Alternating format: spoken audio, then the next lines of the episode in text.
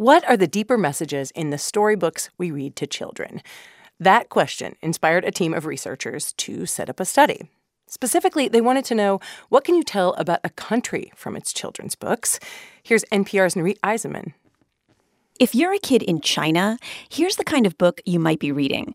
It's called The Cat That Eats Letters. Not just any letters, sloppy ones. Too large or too small, or, you know, if the letter is missing a stroke. Cecilia Cheung is a psychology professor at University of California, Riverside. So the only way children can stop their letters from being eaten is to write really carefully and practice every day. It's one of dozens of books recommended by the education agencies of China and the United States that Cheung and her collaborators analyzed for a study.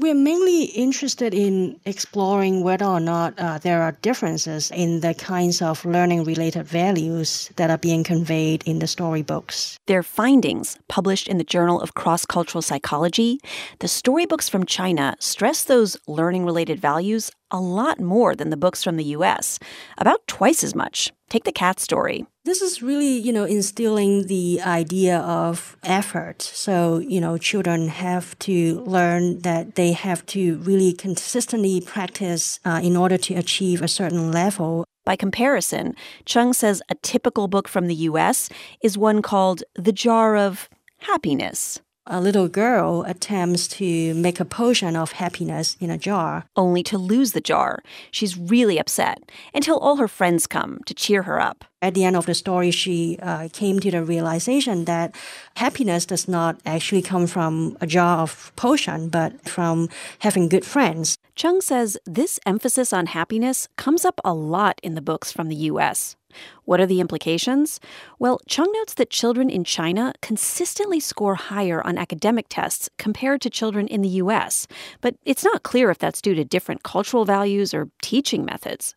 In the meantime, Cheung suggests there may be lessons in this for everyone. Chinese parents might want to make sure all that emphasis on hard work isn't coming at the expense of encouraging a sense of joy in their kids. And, you know, happiness is also important when it comes to learning. It can be a predictor of future achievement levels. American parents might want to add in some books promoting the idea that intelligence isn't something you're necessarily born with, but also something you can gain through hard work.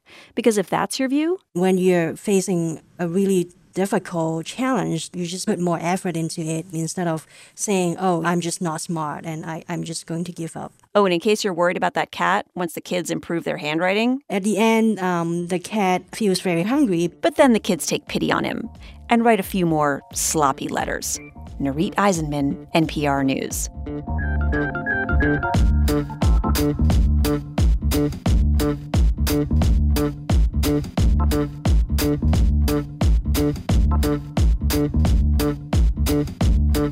You.